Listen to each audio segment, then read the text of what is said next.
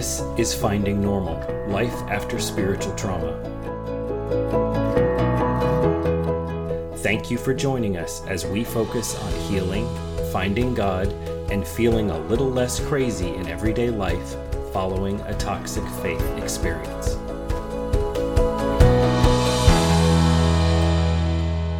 Hi, welcome to the first episode of Finding Normal. Uh, today, we're going to talk a little bit about our background and then jump right into our first topic. To start with, we can talk about where we're coming from. Um, both of us are kind of coming from an independent fundamental Baptist church background, um, also known as the IFB, if you've heard of it. My parents uh, became Christians later in life, kind of middle aged, and we went through a number of churches in different denominations eventually landed in an IFB church, um, a couple of IFB churches. Um, the one we ended up in, I grew up in um, through high school. I went to college there, went to seminary there, and you know, so that's where I, I kind of was at the time. And I grew up going to an IFB church, um, just the the one that I can really have any first distinct memories of. It we were there um, for most of my growing up years. But it was a smaller church, um, and it wasn't one of the big mainstream ones. There wasn't a um, there wasn't a huge youth group. There wasn't a Christian school there um, or anything like that. So um, it was a lot more like a family atmosphere, small town. Um, so that's what I grew up in. Though what we I grew up going to the camps um, like um, Camp CoBeAc and Northland. Um, those were, you know, a couple typical camps that a lot, a lot of IFB churches um, sent their kids to, and lots of um, different youth rallies in our area, um, and interacted with some of the, became familiar with some of the bigger name churches of the IFB, but really wasn't aware of the the scope of that movement or just how really politically charged it all was and um, the whole celebrity status of um, of certain pastors in that movement. But then I did end up going to the college, the Bible college at the church where um, Chris had gone to um, the Christian mm-hmm. school there, and then he was in the college. He was a year ahead of me. Yep. So we met in we met in college, um, knew each other. Um, I was in I was in seminary. Rachel was done with college when we got married. Uh, we stayed there after I graduated from seminary for a little while. Five years. Five years. yeah. it did not seem like a little while. but yeah, so we were there for a while. We were in the same context for a little while. Um, but uh, around that time, we started to notice, I would call them inconsistencies between what we'd been taught was godly Christianity and what we saw, the behavior and actions we saw from leadership um, at times, and it wasn't it wasn't like this huge giant thing. It was like there were little inconsistencies here and there, and lots of little things, and things would bother us. Like that's that's not right. That's not quite right, but.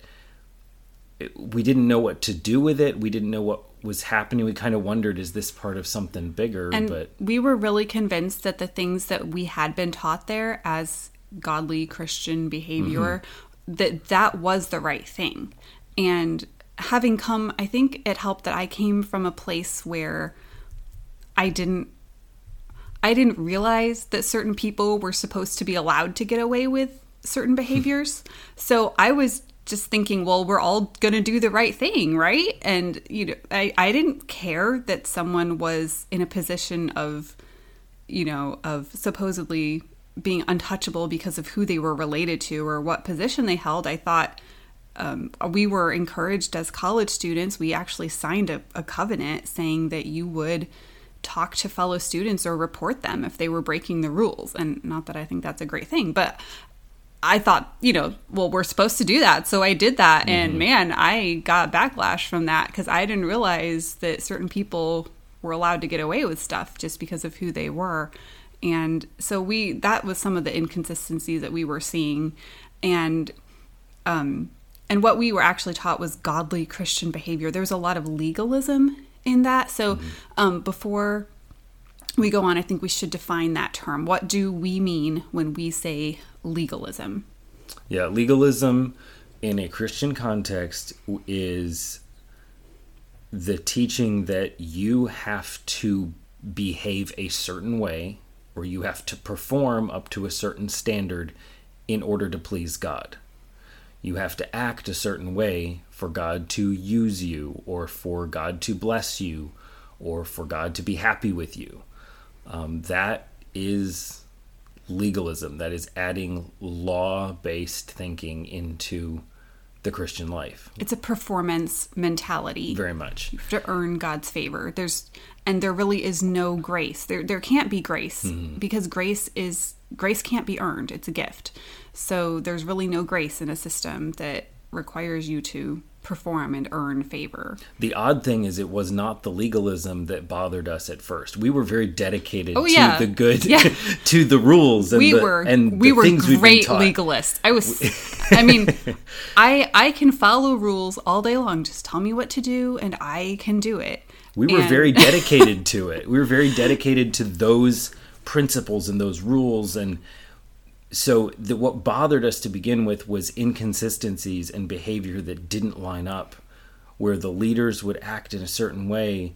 Not It's the like, people that's not right. Not the fringe people not the not the not the students or the the church people who you know oh well we know that they're not really on board anyway. It was it was the the leaders who taught us these things because i came my church was not actually super legalistic. I mean there were influences of pastors at different times that believed different things, but um, really they just kind of, as far as standards and things, it was more like, well, you you know, everybody just does what God wants them to do individually. It really wasn't legalistic and and controlling like that. And then I went to college and it was like, oh wow, these are the right things and this is what I'm supposed to be doing. And but then the people that were telling us, that taught us, that really instilled that in us they weren't doing those things or they were overlooking it when um, when other staff members did those things. And it, it was just um, it was very odd.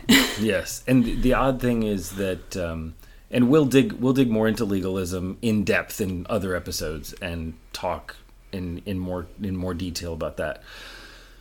But it wasn't um, it wasn't until later that we recognized the dangers of legalism and Right. how unbiblical it was. I- I think what it- bothered us at first was the was the inconsistency and that started to put cracks in our thinking so we started to really search for what's what's really true here like what what needs to be real truth here And I think a lot of people who leave controlling systems um, do it because they recognize these demands, these standards, um, these these legalistic expectations for what they are, and as being um, some of them are just ridiculous. I mean, it depends on exactly what. I mean, every every controlling system has their own little quirky things, but um, you know whatever they are like that's what people kind of um, realize is a problem and they they reject that and, and leave the system because of that we kind of did it backwards.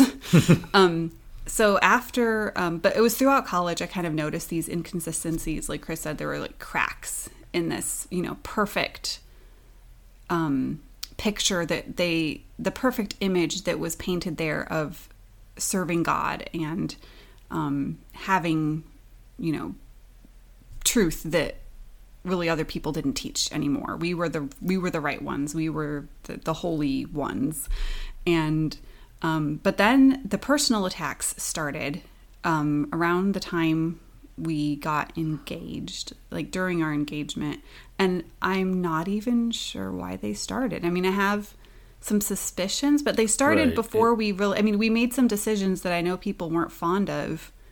Um, and we'll you know we'll we'll share more of our personal story later. This is kind of brief where we're coming from, but there were personal attacks but it happened before not that. even clear not with a clear starting point it, Yeah. these personal attacks would happen It's kind of any excuse to to needle us to to lash out at us. Um, and it came from these same leaders that we really um, these leaders we'd respected and, and looked up to as spiritual mentors. Mm-hmm. the feeling at the time was that maybe this is maybe this is happening in this institution in this church because of a few difficult people. A few people that the way they lead is just hard to handle. So maybe that's what it is. And we figured if we can get out we'll go somewhere else we'll serve somewhere else then maybe we can leave that behind it'll be better And also because we thought, well, maybe it's because they have a school. They have a, um, they actually have three schools. Um, there's a an academy, a music school, and a college there, and in seminary. Um, so these people, for us personally, like they were used to um, telling us what to do because having a certain level of control over us because we were students for so long there. And then I thought, well, maybe they're just having a hard time with people transitioning to adulthood. Like they don't realize they're really not allowed to tell us what to do anymore. it can be a unique Um, situation so it's It's- a, it's a school thing, right? Like they're trying to just make everybody else follow the rules that the students have to follow. and it can be an unusual situation. You have a hybrid church and institution. Yeah. Sometimes they're separate. You have churches, small and large, in the IFB, and you have Bible colleges, institutions, universities that are of various sizes as well. Sometimes you have these local church, college, seminaries, schools. they- They're all kind of Yeah. combined. So it, that can present an unusual situation and Yeah. its own difficulties. So we thought maybe that's it. Yeah. So, we determined we were not going anywhere that had a school because we didn't really didn't want to run into that again. So we went to a church where it was smaller, there was no school, different people. We had really good friends there. We had good friends there. We thought this will yeah, now it'll be better. We can follow what we've been taught, we can stick with it. It'll be great. And yet we saw some of the same things happening there. And right before we, um, just like within the few weeks or months before we left the church we had been at for so long, the college church, I guess I'll call it, we had read some books about spiritual abuse. And it was really interesting because all those little cracks in their perfect image that we had been seeing for so many years, and we're like, what is going on? Is this stuff all connected? Is it just because it's these people? Like, it was really um, just mind boggling. Like, there's so many little things wrong, and they've got to be connected somehow. And they actually were, come to find out, and there's a name for those, um, some of them, and really the underlying cause of all of them. It's called spiritual abuse. And that's, we have, um, as our podcast, we mention spiritual trauma, um, which I guess you could almost use interchangeably with spiritual abuse. Um, and we should probably define that before we go forward anymore too what is spiritual abuse Yeah. So spiritual abuse is, um, in a brief definition, spiritual abuse would be any time that someone, a person, puts themselves in God's place to control someone, to tell them this is what God wants you to do. This is what God wants for your life in any detail where the Bible doesn't specify it. Where that person is using their position of spiritual influence to manipulate, exploit, harm, or you know, otherwise control yeah somebody else. and it can go along with other forms of abuse for us it went along with emotional and psychological abuse um, and but I, probably the most well-known cases have to do with sexual abuse because that's just something so um, so tangible and just so horrifying when committed by a church leader. So those are definitely the more well-known cases. I mean, and they're illegal.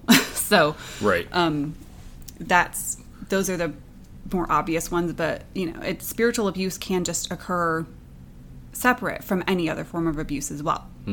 But we, um, if you want to learn more about spiritual abuse before we even really do- go into that in a future episode, you can read um, the first book that we read about it called Healing Spiritual Abuse by Ken Blue.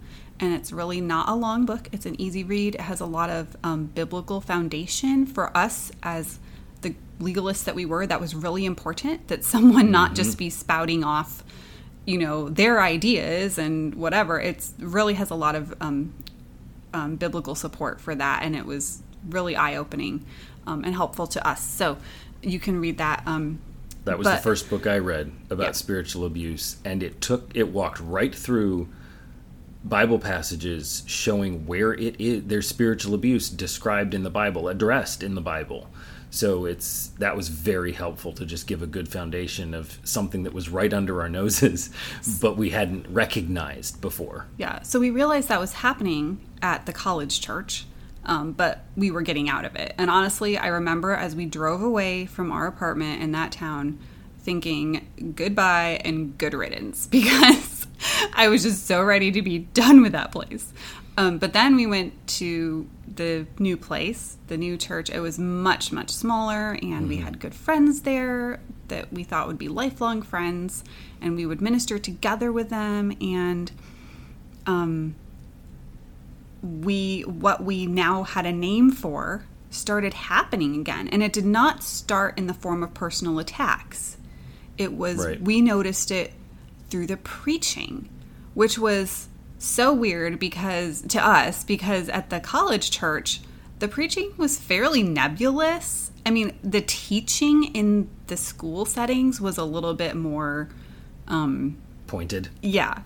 Um, but and it was more stuff like we'd heard in meetings and you know things like that. That But we were- had not we had not encountered spiritual abuse overtly happening yeah. from the I mean, pulpit. this was like you felt like someone was beating you over the head with the Bible. And it Mm-hmm. was it was crazy. Like we would just sit in the sermons on Sunday morning and look at each other like, did he really just say that? Are you kidding me? And I took notes because I wanted evidence for later. And um, I mean, I have some stuff written down, and it was just it was just since it was just really really weird. Um, so from what we've read and things, that is actually a little bit more common to, that it happens Yes. through the preaching. But we hadn't experienced it before, and we thought this church would be free from that. and it was like it was very strange because i and again i mean i can only speculate as to why the first few months was great and were great and then there was a sudden turnaround um, and it started becoming just blatantly abusive and then some personal things started happening it's like no no no we're not doing this again um, and throughout that whole ye- we were only there for one year. I mean seriously we're like we're done with this. No more spiritual abuse for us. Um, and it, we'd been there i mean it was probably only about six months of that was actually really bad. Um, the first few months Yeah. were were great and were like a breath of fresh air really. Mm-hmm. um, but yeah anyway we'll get we'll go more into detail later about that. But um but throughout the whole time we'd been reading and researching and really had this desire like why does spiritual abuse happen? What what's going on? Like why does this happen? And and what what is motivating it? And how do you recover from it? And how do you prevent it from happening? And um, just really delving into hey it's bad theology. Um, it's not that That's you- the time we started it it was at that point that we started recognizing the contribution legalism had yes. to a controlling abusive church environment. And but yes it was so much research and reading and we were having discussions trying to figure out why does this happen and digging down to what's the root of all of this? Why is this happening in such a totally different church context? Right. But it's the same thing happening again Right. And I mean, the pastor, when we were being interviewed to, to go to that church, he was very clear. He's like, this church is not that church you're coming from. And we're like, Amen, brother.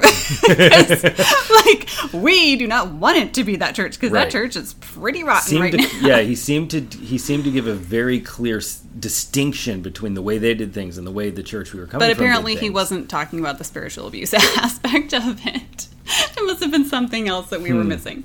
But um, yeah, so it was not a pretty ending there. It was it was really heart wrenching for for us to leave there and We'll but- get more into our specific journey and particular parts of our journey as we get into different topics. We'll probably give more specific illustrations. We've said a lot about pastors as well. I do want to say up front this this podcast and our discussions are not an attack on pastors. Um, a lot of spiritual abuse happens in a context with a pastor being spiritually abusive toward a church congregation or members of his church. So you'll hear us give illustrations in those contexts, but we're not trying to attack pastors in general. We're not trying to attack a particular church or pastor. We've seen it happen in several different contexts.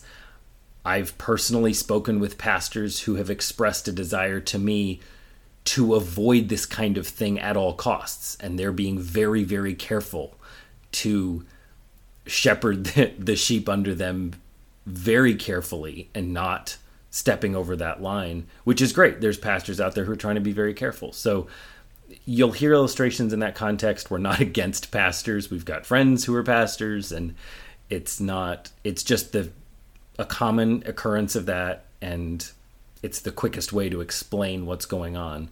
But it can happen in other contexts where someone has spiritual influence over another person. Yeah. I mean, if you feel defensive about, like, we shouldn't be saying anything bad about pastors at all, I know there are some people who think that way. Um, why don't you think of it and reframe it in the context of another vocation?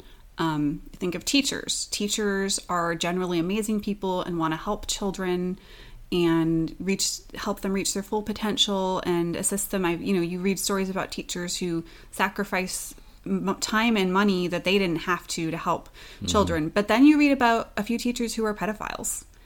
And do you think that we should not talk about that and that we shouldn't put them, make them have consequences because of their actions?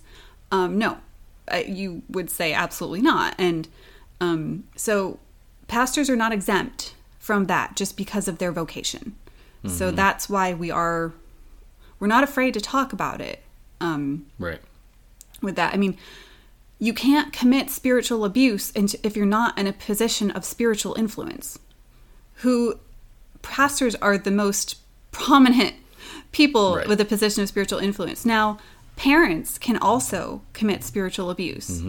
Um, as well as Christian school teachers or youth pastors, youth leaders, even if they don't have a pastor title. Um, you know, um, university professors, theologians. You know, it's if you're if you're in a position of spiritual leadership, that's where the spiritual abuse comes from. This podcast is for people who are trapped in spiritually abusive settings or high control settings. You might want to call them that because you might not know if it's actually spiritually abusive. Now, you you can be in a spiritually abusive setting and not realize it because it might not be happening to you.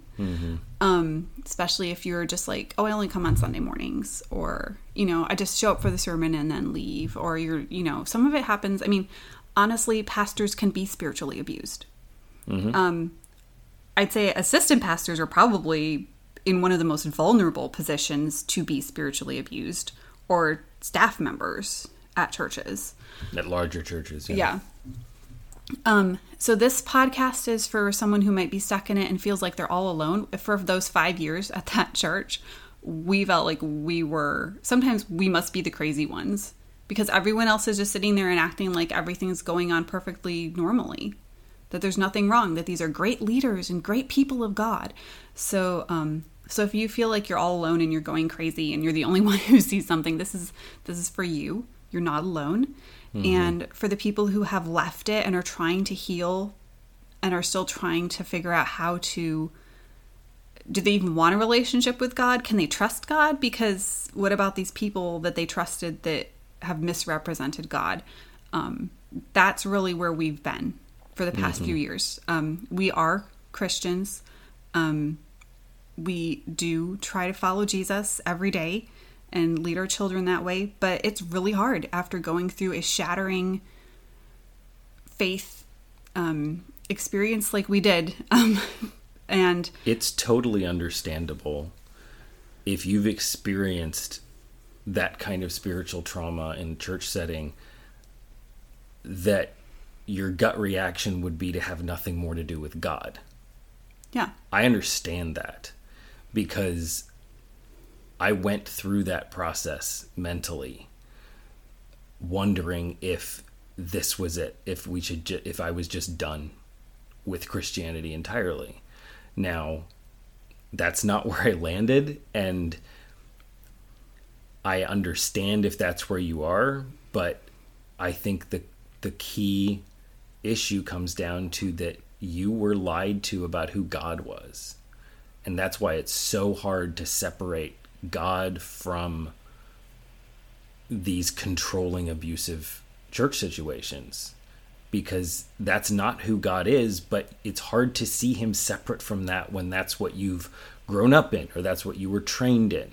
So that part of it is we want to shed a light on where the wrong teaching is. What are these what are these things that have been taught that are actually not in line with who God is and not in line with what the Bible says, but have been so ingrained in our thinking that we can't separate them.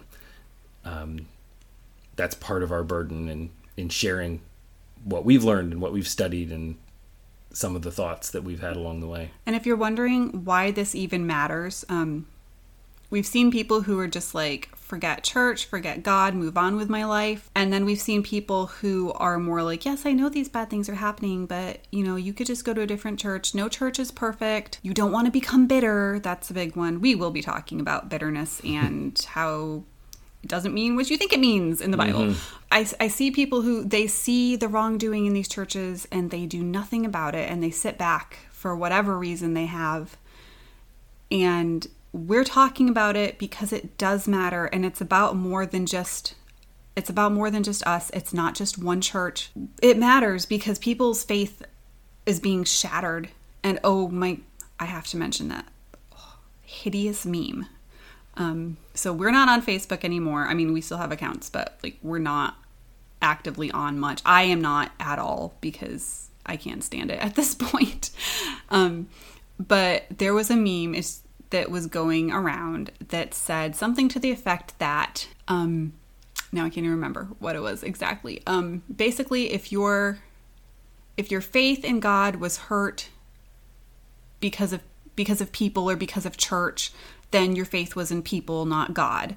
And oh, that makes me so mad because yes, your faith should be in God, but that doesn't mean that the people who claim to represent him can treat you however they want and oh, you still have to just trust God. You can't be bitter. That's where a lot of people are are pushed to that side to their concerns are pushed to the side and people sit back and like oh i'm just going to forgive them and i'm just not going to be bitter well good for you but other people are getting trampled all over and maybe they can't have that same reaction maybe they are faced with it in such a way that it's not possible to move on until this has been dealt with. We have to talk about it. It's destroying people's lives. It's destroying their mental health. It's destroying their spiritual health.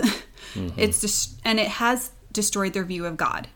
And do you care if you are a Christian, if you claim to love God and you go to church, do you care what other people think of God? If you care how God looks to other people, then you need to care about this because this is distorting the image of God and it's it's very dishonoring to him. Spiritual abuse, it is a heinous offense against God is what it is at the at the root of it because it's distorting who he is. It's destroying people's faith. And for someone to sit back and say, well, it's not my place to deal with, or I don't think I can do anything about it, it's big enough to deal with. It's destroying people's faith in God. It needs to be addressed. Um, some of the some of the this podcast comes from the fact that we've been having these discussions about the underlying theology. What is it that makes people believe this way or act this way? How did this come to be? How did spiritual abuse come to be so rampant? in churches and be accepted as normal. And we've been having these discussions, sometimes at length, sometimes late at night. And we figured, let's turn on a microphone and share with the rest of you the things that we've been learning and the things that we've been thinking through. And hopefully that can help you on a healing journey or you, you can use it to help someone else who you've seen go through something like this like it's something that's been helpful to us and we definitely aren't coming at it from a place that we have all the answers and we're not going to be we don't have all the answers. We're still looking for answers. We're still healing ourselves. We are not pushing a particular theological grid onto anybody. We're going to talk theology as it relates to spiritual abuse, but we're not going to talk theology regarding the kind of I know that I'll you know get shot for saying this for some people but petty arguments about like Calvinism versus Arminianism and you know the the timing of the rapture and you know your particular view on the millennium. We're, we're not gonna get into all that because it when it comes down to spiritual abuse that stuff doesn't matter. So we're not talking about that. We're not trying we're not going to pin down a specific theological position on everything. We're talking about the theology right. that relates to spiritual abuse. We will actively try to be as inclusive as possible of various theological views in other areas because this happens in so many different churches. Yeah. I mean, I don't think I have not read a book about spiritual abuse in the IFB. Because right. it I mean, that's a pretty niche section of Christianity, and it happens everywhere. yes, pretty much every book we've read, we see it described coming from a different denomination or a different kind of church or a church with a name that I've never heard of before. It's it's widespread. So we'll try to be as inclusive as possible of various theological views, but we will be looking specifically at certain theological concepts as they relate to spiritual abuse. Right. And we are coming from an independent fundamental Baptist background. So we're talking about the theological positions that we are familiar with that undergird that movement. Um, so some of them might not be relatable to people in other circles, but that is our area of expertise. I cannot speak to the the particular um, flawed theological positions outside of the IFB because we are not familiar with those. So if something doesn't sound familiar to you, just bear with us. It probably sounds familiar to somebody else. Hopefully, it's helpful. The core concepts we're going for should apply across a fairly broad spectrum. So, we hope that that is helpful. Right. So um, we have spiritual trauma. We, we talked about spiritual abuse and what that is, and spiritual trauma is in the name of our podcast. Um, that's really what we're, we're looking for. Um, just kind of our search for what does normal life look like when you've been um, affected by this so much. Um, so we wanted to also mention what it's not. So we did talk about what spiritual abuse is, and we talk, wanted to talk about what it's not as well briefly.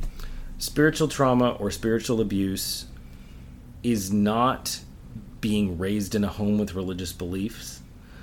Um, that in itself is not spiritual abuse.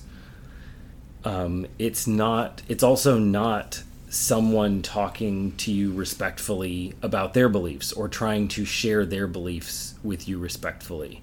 Uh, another way I could put it is proselytizing is not necessarily spiritually abusive.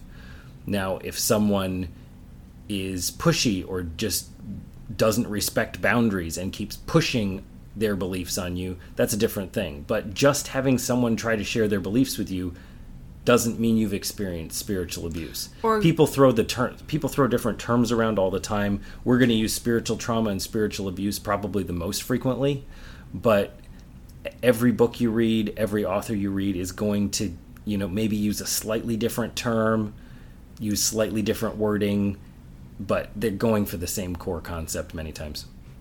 Yeah, um, growing up in a religious home can result in spiritual trauma, but it's not. It depends. Obviously, depends on the home. Just like you know, growing up attending a church it doesn't have to be spiritually abusive, but it could be.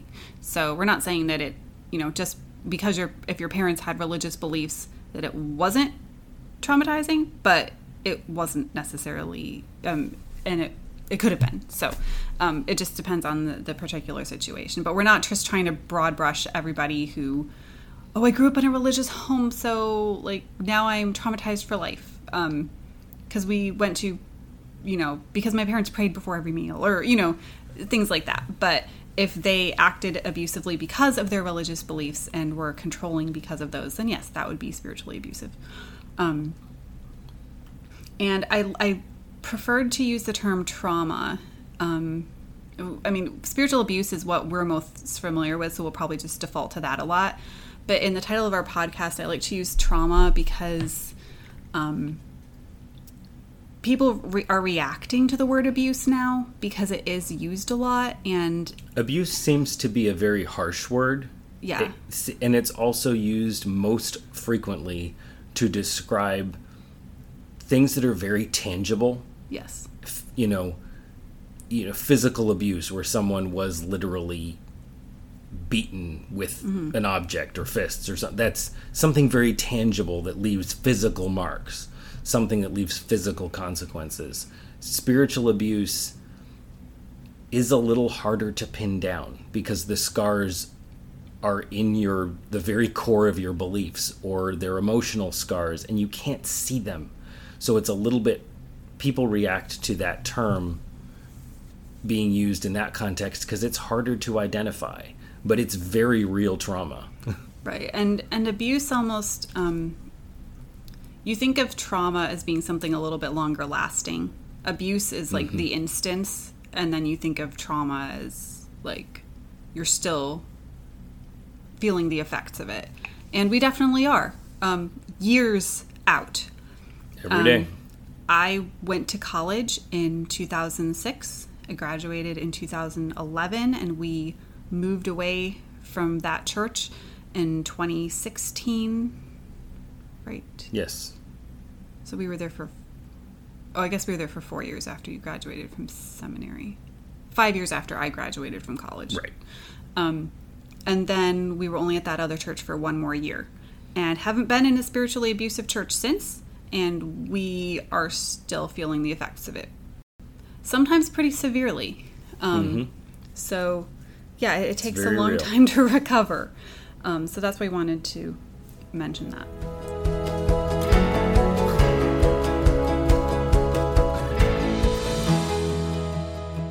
So the one of the most common ways you can identify an abusive church, a, a church where spiritual abuse is happening, um, it would be a situation where it, the church organization or the pastor or some combination of both would be very controlling. It'd be a high control environment is a term you can you'll sometimes see. We wanted to go through and just give you an idea of what that looks like. What does a high control church look like?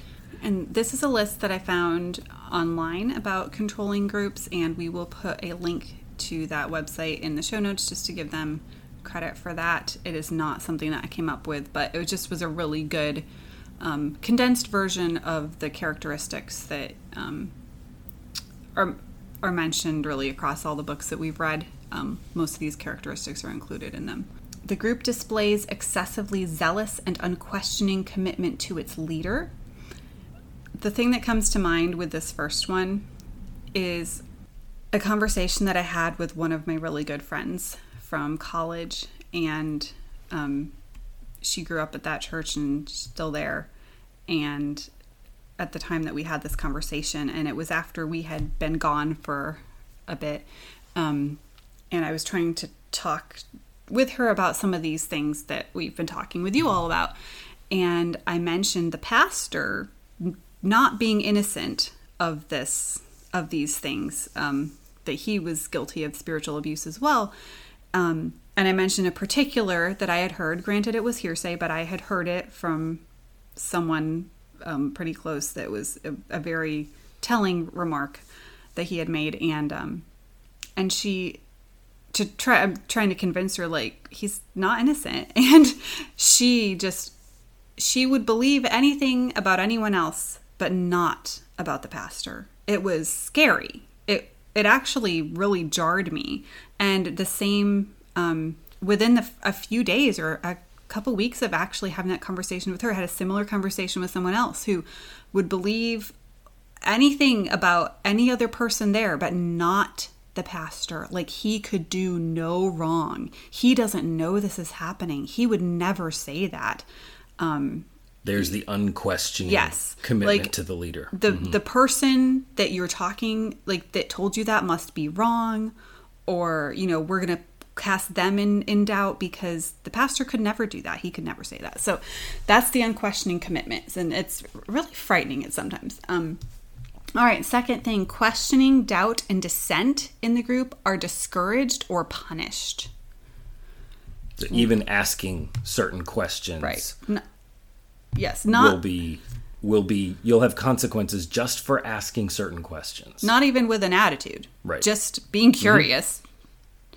Um, the leadership dictates sometimes in great detail how members should think act and feel so for example permission to date change jobs or marry or the leaders prescribe what to wear where to live whether to have children how to discipline children etc That sounds like a topic that it will take maybe five different episodes to cover all of those specific things. Oh, yes. We'll get into it. yes but we will be talking about that that may sound familiar if you have been in or are in a high control church. Yes. Stay tuned for our courtship episode.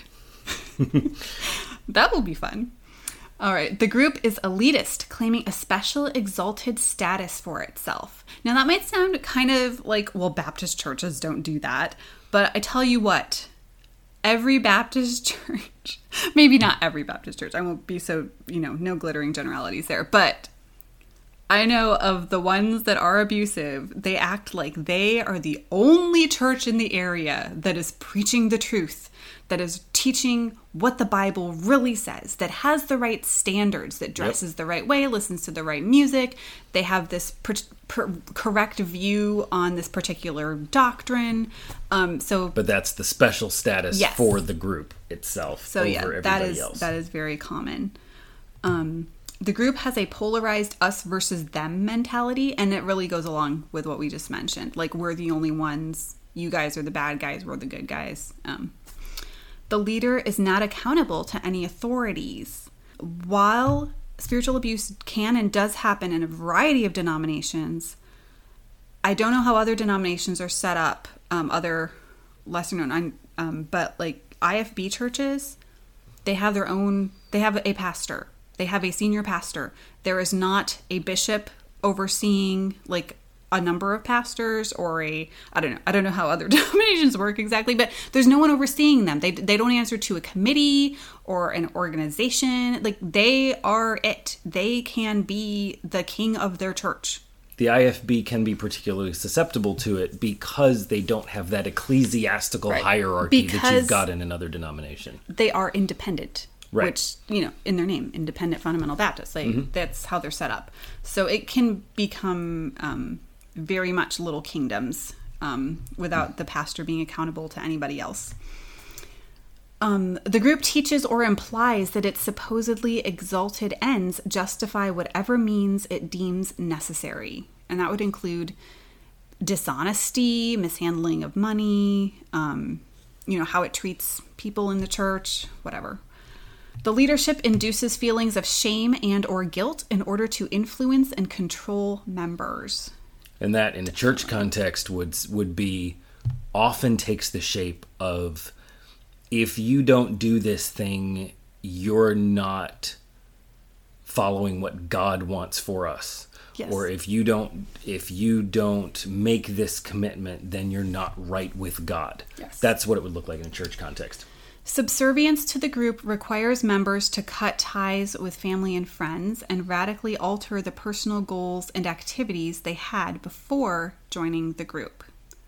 This can happen sometimes slowly in a church context and sometimes I think it happens sometimes more in a in a Bible college or institution context, possibly. Yeah. But I found, I found that over the time that I was at that the college church, I I grew quite distant from extended family. Hmm. My immediate family was there, so they were at least present, but extended family I got quite distant from and I didn't realize that, you know, recently I've tried to actually restore some of those relationships, but it yeah, they can very slowly it just pulls you away from anyone who isn't part of the group, whether that's family, friends, outside, anything like that. And I wanted to mention the um, radically alter the personal goals. Now, if someone grew up in the IFB, it it's not even like they had goals to be altered. A lot of times, it's more like if you want to be a spiritual person, you will become for a for a guy because women aren't allowed to have positions of spiritual leadership.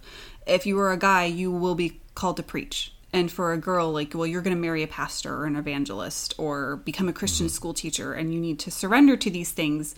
And all the really good spiritual kids, that's what you do. Forget any goals you might even have you know you haven't even thought of yet like that's that's your destiny. I mean that don't use the word destiny because that's you know that's like a worldly word. Anyway but that is that is god's will. I mean you know that's how they put it. Um so it doesn't really matter. Honestly it doesn't really matter to them whether god wants you to do it or not because oh we're just going to assume god wants everybody to do this because That that's the most spiritual thing you can do. Right. so anyway, it's like you're not even you don't even get to have goals if you grow up in that. Uh, the group is preoccupied with bringing in new members. And this is not this is not talking about wanting to share Jesus with people. This is not talking about wanting other people to become Christians as much as it is wanting people to join your church. Numbers. It's all numbers. Um, I know of one Christian college. I had a friend who went there, and they were required to present the plan of salvation from the Bible to people when they went out soul winning every week. I think they, like they were required to present it a certain number of times, or at least present it once. um, which is like, wow, that's really Holy Spirit leading, isn't it? And then at, um, when I was in college and I was teaching in the um, the youth Sunday school department, there was this emphasis one semester on getting Sunday school enrollees, and they had our like all of our names as teachers up on the wall and had us like showing how many people we had enrolled for How Sunday many people school we brought in like, to the group. all- and Yep. I, man, I did terribly.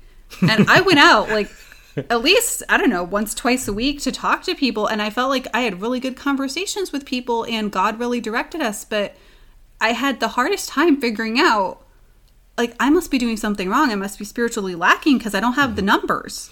That That's so messed up. because sometimes sharing God with somebody, sharing your experience with God, sharing what God wants you to, Or doesn't just- always translate the same way. Just meeting people's needs Yeah. doesn't always or usually or maybe ever result in Sunday school enrollment. Never know. um, all right, members are expected to devote inordinate amounts of time to the group and group related activities. I would say that is where I lost, like, I became distant from my family and friends um, when I went to college, not because I, well, with friends, somewhat, it was like, oh, well, they're not on the same page. Like, now I'm this ultra spiritual person and they just don't have the same values. Like, okay, number one, so prideful, so legalistic, but, and that was insinuated, implied in the teaching there. But also, they just, I had so much to do and it wasn't just like normal college stuff. Like, you didn't get time off. Because if you mm-hmm. had any downtime, that was that was a waste of time. You should be doing something ministry related. So, you know, it, it was like talking with family and friends is a waste of time. Like, you should be doing other stuff. And And another way this could manifest itself in a in a high control church that doesn't have any schools associated with it would be that concept of being at church quote unquote every time the doors are open, no matter what. I'm sure a lot of churches have a lot of activities, and most of the time, it would be that those different activities are focused on perhaps different groups of people who are free at different times to give them time to spend together and to fellowship. But when that becomes everyone needs to be at every function and activity the church has, you're stepping into yes. a high control environment where you have to be here. Well, I remember one time at the second church we were at, the mm-hmm. the one we were only at for a year, um, we it was in a very um, busy town. Like to go shopping took us a really long time. And there was so Chris was working at the church part time and also doing his um, his his work from home that he does full time now. And we had to go out shopping um, later, like in the late afternoon for some reason. I don't even remember why exactly, but it was a week of revival meetings at the church. And um like I, I wasn't scheduled for music or anything that night. I I don't think and you know, we didn't have any responsibilities except to be there. And we had um, three little kids and our shopping trip ended up taking longer just because of traffic. It was just crazy. We're still trying to get settled into a new place and mm-hmm. and all mm-hmm. this and that we couldn't make it. We didn't make it to the meeting like because life. yeah. And yep. that didn't go down well. Um, yeah, if that is a huge problem, if if life happening means you can't make it to one single church event. Even if you've been to all the rest of them. Right. If it's one if that becomes a big problem, you are dealing with a high control church. That's yeah. a dangerous sign. Because nothing you can do. It's like no, your other your attendance at the other nights doesn't make up for you missing this one. Um because you just needed to be there. Um yeah, that's a huge problem. A lot of stories like that. All right, the group is preoccupied with making money, which might not seem big on the outside, but it's like think about where where are all their offerings going every week that everybody is really urged to give to. Where is that money going? Is it going to people who need it? Like is what they do in the New Testament or is it going to maintain the functioning of all the programs and the building and the, the salaries mm-hmm. to keep the organization up and running. And then special projects will result in special offerings. That's how that can look. Now, yes. if a church is if a church has decided, you know, if a church really has decided that they're going to they're going to make a push to keep this big fund they have so that they can meet needs, I guess that's fine. They can decide to do that, but when it when it's this constant push of oh, give extra to this, give ex- extra to that, so we can do this and give more to this, and it's just more and more and more and more and more that's a concerning sign. That's dangerous. The first church that the first abusive church that we t- were in so many offerings, especially towards the end of it. We were just like, mm-hmm. we're just going to give money to people who need it. so forget that. Um, but we'll talk about giving in another episode. Yes, tithing. Um, but it and it's presented so it's not going to look like give us all your like it's it's not going to be as obvious even as like a televangelist.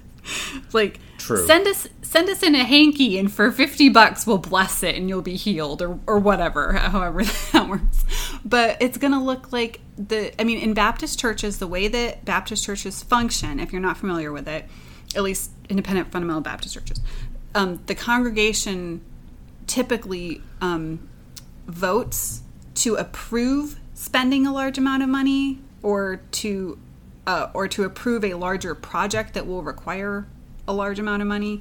Um, and it's different, uh, you know, a little bit in different churches, but basically that's how they all work. And it's it's very democratic, which is good. But even that system can be abused. The pastor would come in in this church and he would basically say, "It's God's will that we do this." Okay, let's take a vote. And you know, it was longer than that. But basically, this is God's will. I've talked with the deacons and we have basically decided that it's God's will and we're going to, you know, to do this thing. So let's vote for it. Well, what can you say? Can you vote against God's will? And that's where the spiritual abuse comes in because It's someone else, a human being in a position of leadership, stepping in and saying, This is what God wants you to do when there's no clear scriptural command for that. Right. That's so that's how that that's how that looks. Okay, well, t- I'll try to move faster through these others because then Chris is going to go through a list about um, leaders, what leaders look like in these groups. Okay, um, members are encouraged or required to live and or socialize only with other group members. That hits on what we said before, as far as you find yourself at a distance with extended family, with friends who are not part of the group. You find yourself at increasing distance with that because So- your social group becomes the same as your church Right. group. So it's not necessarily a commune, um, but you know, if you were in the church and you were looking for a roommate, you know, a lot of these churches you you would be discouraged from having what they would call an unsaved roommate or you know a roommate who goes to a different denomination or mm-hmm. something like that. I mean, even if you're just looking to share an apartment with someone to share the share the cost, something like that. The most loyal members feel there can be no life outside the context of the group. They believe there is no other way to be and often fear reprisals to themselves or others if they leave or even consider leaving the group. And that is why we stayed there for four years of misery. Mm-hmm. Because we felt like, because Chris had trained in the seminary to be a pastor, he thought that's what God had called him to do. Not just any pastor, an IFB pastor, because that's the only right thing, right? And if we left that church, even to go to another IFB church, which is what we would have done at the time, Right. and we left without their blessing, without their permission, gone to one with, you know, lower standards, heaven forbid. We we feared we were we were sure it would be destroying Chris's career. He could never be a pastor because we he would get blasted by the leadership from that church. And they would send out the word do not hire this guy. He's a rebel or he's he's bitter or he's not on you know that nebulous term. Um, so that And yeah. this in a in a normal church member context, um, this can go with some IFB churches and other denominations too. But what, what what I've seen in IFB churches, this can go as far as a literal shunning, where if you leave the church without their express approval for some reason, then literally no one from the church will talk to you again. Or it can just be that general disapproval. You know, everybody, you know, you fear, you know, there's going to be that disapproval, and you're going to be the topic of conversation within the church once you leave. Everybody's going to, oh, they left. You know, that's so and you sad. know that because you've heard other Because people become the topic so of that's conversation. that's how that can look. It, th- there's Yes. a couple of different ways that that can function, but then you're dealing with a high control church. And when that's your host, your whole social circle, because you've become alienated from your friends and your family members, you leave and you got nobody. Mm-hmm. And I, I mean, we're still looking for friends. like we, our friend Yep. circle now feels so so small. Um, so yeah, it's it's not a fun place to be. Okay, and then just two more things. People who leave the group without permission are denounced as bitter or rebellious.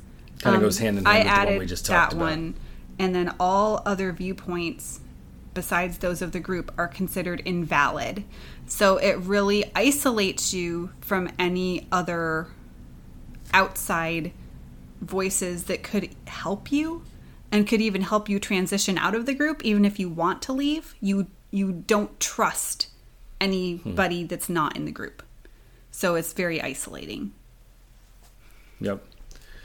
and those controlling groups are led usually by toxic leaders and this list is from This list is from a book that we'll talk a little bit more about in a minute. Um, a book called Broken Trust by F. Remy Diederich. Um, one of the best books I've read on spiritual abuse. We'll talk about that a little bit more in a minute. But controlling groups are are usually led by a toxic leader. Um, these are some characteristics you will notice in a toxic leader in a Christian context. They will not demonstrate the fruit of the Spirit.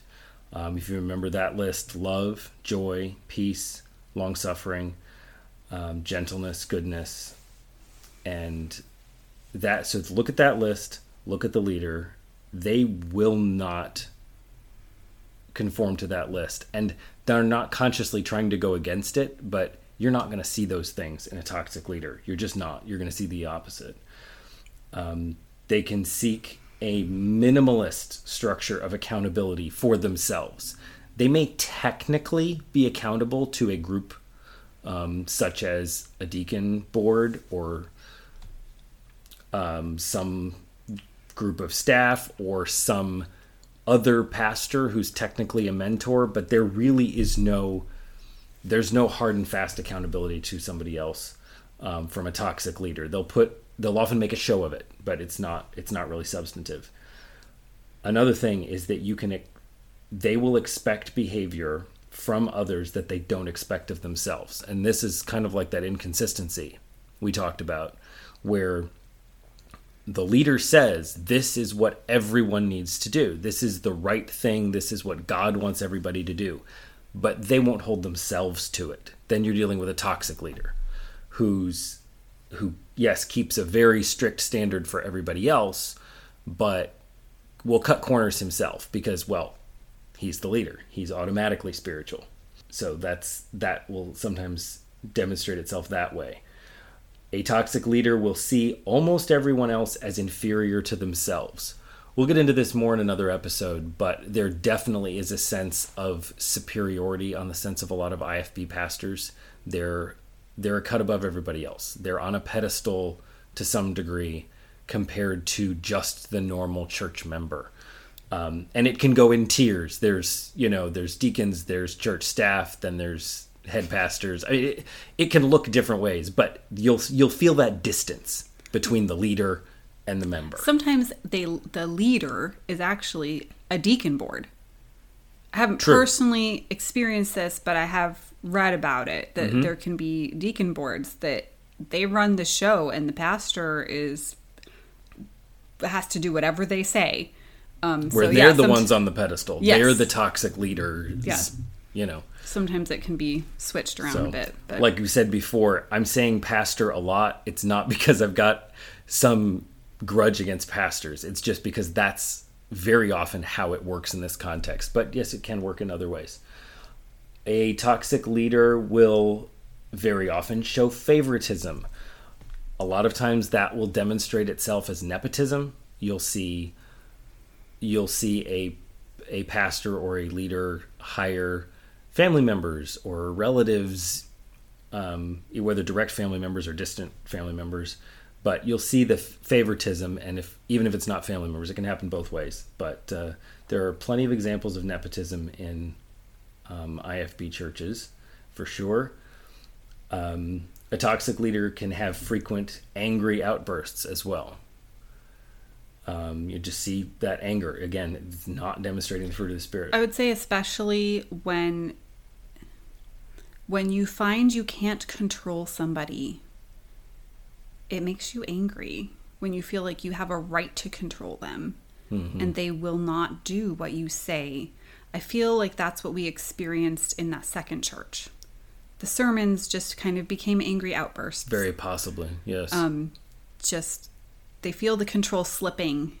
Mm-hmm. Um, because a toxic leader, we talked about, so in a controlling church, they're often led by toxic leaders. So you can look at the church system and maybe you recognize some of the things we talked about. Or you see a toxic leader, you recognize some of the things that, but it's about control. Toxic leaders just crave control. So yes, you'll see the anger come when they can't control somebody. They don't just let them go and, oh well.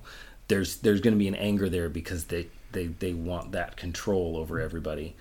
Um, toxic leaders will say one thing to some people, but different things to others. You'll see that dishonesty, the sort of playing both ends against the middle sometimes, the manipulation, trying to paint things the best, what tell everybody what they want to hear, but basically to always make themselves look good. Um, they will use people as a means to an end and quickly reject them if they don't serve the leader's purpose. So instead of being a church leader or a pastor who is there to meet people's needs. The people, the members in a church, are there to make the programs function and make the church look good to everybody else, and they're they're part of the machinery. And thereby get more members right to be par- useful. they're part of the machinery rather than the purpose. an individual f- whose needs need to be met Yes. and who's who has a unique purpose in God's plan. So it, it they're part of the machinery, which means they can be ground up and spit out if they're not, you know, if they're not serving their purpose, they can be tossed aside and they'll find someone else to fill that spot. And having been ground up and spit out, we know that that is a very painful experience. And I'm going to say we're not we're not perfect. We are not trying to play the victim card and oh poor us because anybody that knows us from our college days especially could say like yeah, we were definitely well-greased parts of the machinery. Yep. we were part of the process and i'm sure that we that we were part of hurting people um, along the way because that's what we were trained to do. We were trained to make the machinery run. And um and to- we've been blessed in the the last couple of years to have a few opportunities to to express to people that I'm sorry if we were part of hurting you as part of that machine.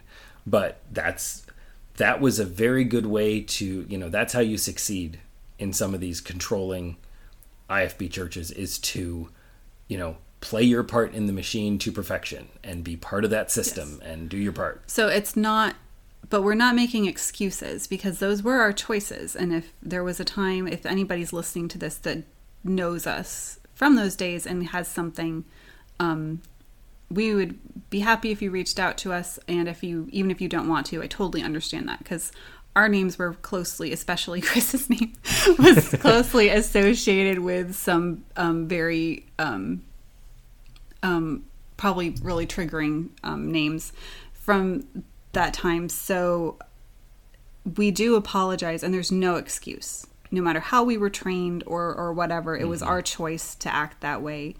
But um we are we are very different now so Yes. um But we understand what it is to be part of the to part of the leader's machinery that's yes put in place. and we understand what it is to be ground up and spit out like you said Yep. so that we we have gotten our just desserts if you ever wondered um, toxic leaders are manipulative. They will they will use little tricks to try to get you to make certain decisions. We can go into manipulation in more detail another time. Um, they lack transparency. There's always you're never if you're not the leader or you're not part maybe if you're not part of the inner circle even if you are sometimes you're not you don't have the whole picture you don't know everything that's going on even little things toxic leaders just like to keep some secrets so that they're the ones in the know but you won't see transparency from them for sure um, they will not allow for pushback or disagreement there's just no room with a toxic leader for any argument, um, for any disagreement, even respectful questions of, "Are you sure that's the right thing to do in this context? Uh, what about this alternative that maybe we haven't thought about?" You can't question anything. You can't disagree. And if you if you do not even criticizing not just just curiosity or just maybe even communicating something that a personal belief of yours or a way that god is directing you they'll use these buzzwords on you like bitter and um, react because that implies that you are acting on your feelings. Feelings are bad or you're angry. Um, so we've had I've had that one pulled on me um, in a situation where I very carefully thought through my response and knew for a fact I wasn't reacting. um, Right. So if you try to that you can't there there's nothing you can do. They'll slap these words on you and immediately you become unspiritual and untrustworthy. You're you're not um, you're not you're um you're not credible because you reacted or you're bitter and it becomes about that instead of about what you were even trying to question them about. It's a def- it's the way they they It's put the way they deflect to avoid dealing with dis- actual disagreement. Um, so, just a few more things. Toxic leaders will surround themselves with yes men or yes people. Um, Usually men. we'll talk about Possibly. patriarchy another time. Yeah, we'll talk about patriarchy another time. Um, but they'll surround themselves with people who will just tell them yes, who will, you know, it, some of this builds and you can see a pattern, you see how it all works together. But these are just different angles that you might recognize and see, like, oh, I've seen that happen before. Um, toxic leaders communicate poorly. Um, they won't tell you what's going on. They well, they will seem to communicate paradoxically at times. They just don't. but they talk a lot about communication. They want you to communicate to them, but Right. they are not obligated to communicate downwards. Um, they're self-absorbed. Um, very often, you can you can feel like you have made a good impression, or you're getting close to a leader, only to find out that they really don't remember anything because it like you weren't important or something. I've had that happen in situations where it's like they you're totally irrelevant because they're absorbed in what they're doing or what their plans are, and if you fit that great you seem to be popular and then if you don't you are suddenly invisible. It, they're very self-absorbed. Um, they this goes along with some of the things we talked about. They dodge they deflect they rationalize they minimize or just reject criticism outright with no logical reasoning behind it just that that's wrong because it disagrees with me basically. Um, but we, we talked a little bit about the deflecting. They'll they'll they'll put the blame back on the person who criticized to begin with um, they'll intimidate people with their insistent and persuasive biblical arguments. They will, um, kind of like what we talked about in that the church we were in for just a year, felt like we were being beat over the head with the Bible at, at times. Just take that biblical argument and try to intimidate people with it. I have a biblical argument. You can't argue with me. Um, but they will twist the scripture to support their claims or their plans. They will they will shield themselves from critics. They'll complain that they're being persecuted. Again, it puts makes the problem person the the critic, the person who who had a question, the person who had another perspective. That person becomes the problem. They'll turn the criticism back on that person. They'll slap them with labels. They'll And then it becomes about Yeah. that person being the problem, and whatever was really being brought into question gets swept to the side and Mm-hmm. never has to get dealt with. Right. They they can insist on their agenda despite the concern of others. So if even in a theoretically open forum planning meeting, if you have a toxic leader, you'll find out whatever idea that the leader brings is what's going to end up happening. Everything else will get shot shot down for one reason or another. Um, I feel even like- if there's concerns about it, and the thinks, well, maybe we should change that plan to be better. I feel like you could even talk about this. I mean, all of these things you can think of. We're talking about a church setting. It can happen in a marriage. It can happen in a home. Yes. So this particularly brought to mind in um, very patriarchal marriages. Um, and like we said, we will be talking about patriarchy. Um, that you know the husband can say, "Well, this is what we're going to do," even you know using like this is God's will for us to do this, and the wife might raise some concerns, but she's going to just get brushed aside, and Right. and that's that's a- toxic leader. That could be a spiritually abusive situation yeah, that's as that's well. toxic. That is not a biblical right of a husband to Right. do that, regardless of what you may have heard from pulpits. yep, we will books. definitely talk about that. um, and lastly, toxic leaders will justify, and we've reiterated this, they will justify their agenda by saying that God told them.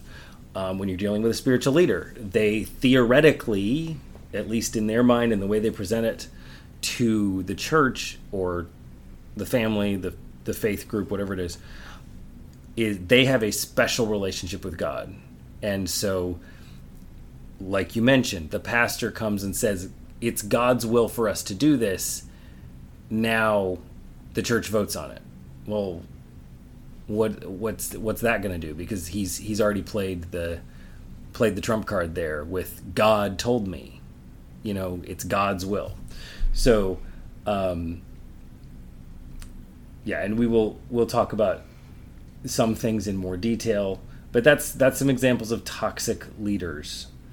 Um, some things you might have seen, hopefully not, but chances And are you've seen them happen. And again, that list is from the book Broken Trust. And I think most of the list he was actually quoting the work of another author as well, but you can find that list in there. That's yeah, that's that's that'll be a great a great book.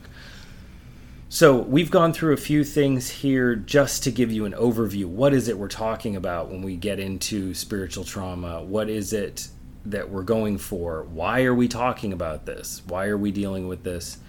Um, so hopefully that gives you a bird's eye view, an overview of the topics we will hit on in coming episodes.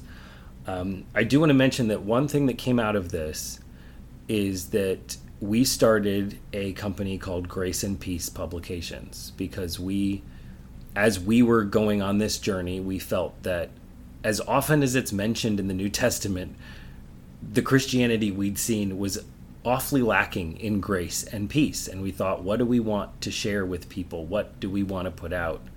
And that that seemed to encapsulate it. So um, we have a website for graceandpeacepublications.com. There's a resource list on there that's quite extensive. We will highlight a resource every episode at the end of the episode, so you'll get some idea of what those are. But if you want to go and browse, feel free to do that. Um, we use the Grace and Peace Publications label to put out other things. We've we put out music or that we feel like speaks to these truths. Um, hopefully, in the future, we can put out articles or books that address some of these things. But uh, so, uh, but that would be the website where to find a list of a bunch of resources if you want to browse through those. That's the most point. important thing on there is that that list Yep. of resources. So for episode number one, the the featured resource we've mentioned it already a couple of times is the book Broken Trust by F. Remy Diederich, and we've read just in trying to find in our own healing journey things that help us understand what's going on and how to recover from them, how to help other people. We've read a lot of books, and that stands out as one of the best. So we're going to mention it first. Um, anything you want to say I specifically think about it's it? really unique because he has quotes from people who have experienced spiritual abuse. Um, he he I think he asks them questions and then he has like their responses to particular questions throughout the book. And that's really I haven't seen that really in any other um books. And it's it's really helpful because some of them you can relate to and some of them you can't. But like the more people the more personal stories that there are the more likely you are to find one that you're going to relate to. And just knowing that someone else went through something similar to what you did it's very comforting and it's definitely healing just to know I'm not alone and they went through that too. Not that you're happy someone else experienced the pain, but just that you're not crazy and your your your pain is not unjustified. You you wonder when you're going through this stuff, am I overreacting? Am I and it's very helpful to have those things from from several different perspectives all in one book. And he just really lays it out i think more than any other book we've read as as well. Um he he has a clearer view of like what what leads up to spiritual abuse.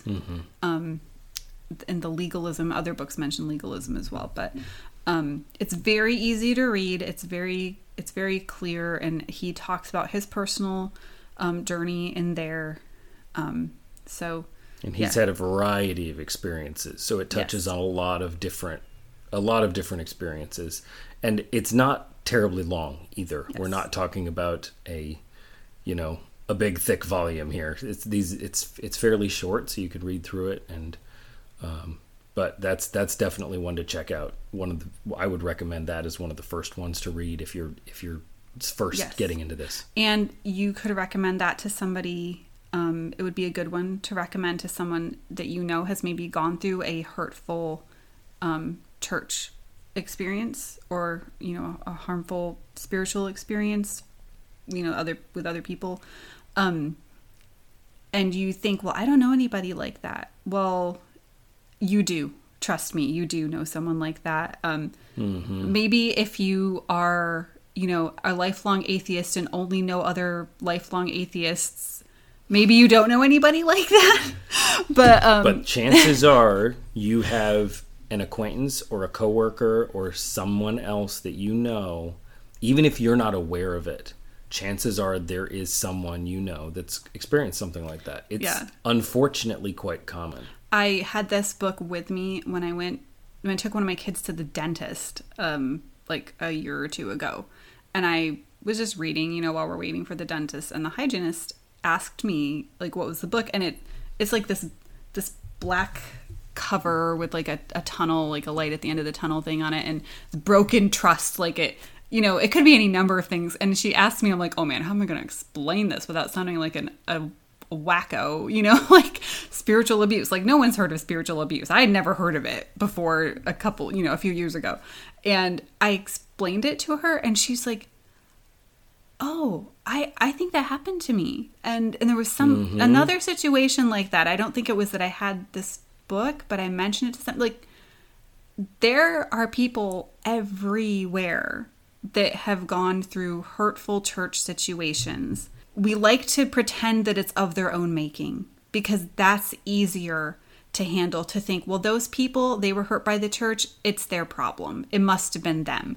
That's why they left. And we don't we don't go after them. We we don't try to show them who God is because we want to say that it's their problem and just pretend like it's not the church because it's a lot easier hmm. to just to It's blame hard. it on them to let them go because oh now they're not here anymore no more problems and every time something bad happens someone gets hurt they leave then we don't have to face the problems. It's The hard to deal with to a fun it's hard to deal with a fundamental problem and to evaluate is there something that is just wrong with the foundation of how we do things? Um, so it, it's not easy to deal with but we're gonna step through it topic by topic and share some of what we've learned and share some of our journey. And hopefully that can help you in your journey as well to find healing to help show grace and healing to other people as well. Cuz unfortunately it's out there. There's a lot of a lot of this is out there. Yeah, we've covered a lot in this first episode, um, and I'm I don't think future episodes will be this long, or we Right. will break them up into shorter episodes if they end up being long, um, because they will be definitely more topical. Um, We'll be dealing with specific issues. Today we covered a lot, just to give you an overview. If you made it through the whole thing, thank you so much for listening, and we hope that you will um, join us for upcoming episodes if that would be helpful to you. Thanks for listening. See you next time. Finding Normal is a production of Grace and Peace Publications, copyright 2021. Our hosts are Chris and Rachel Nobile. Our theme song is by the band Young Presidents. You can find us on Apple Podcasts, Spotify, or wherever you get your podcasts. For more information, contact us at graceandpeacepublications.com.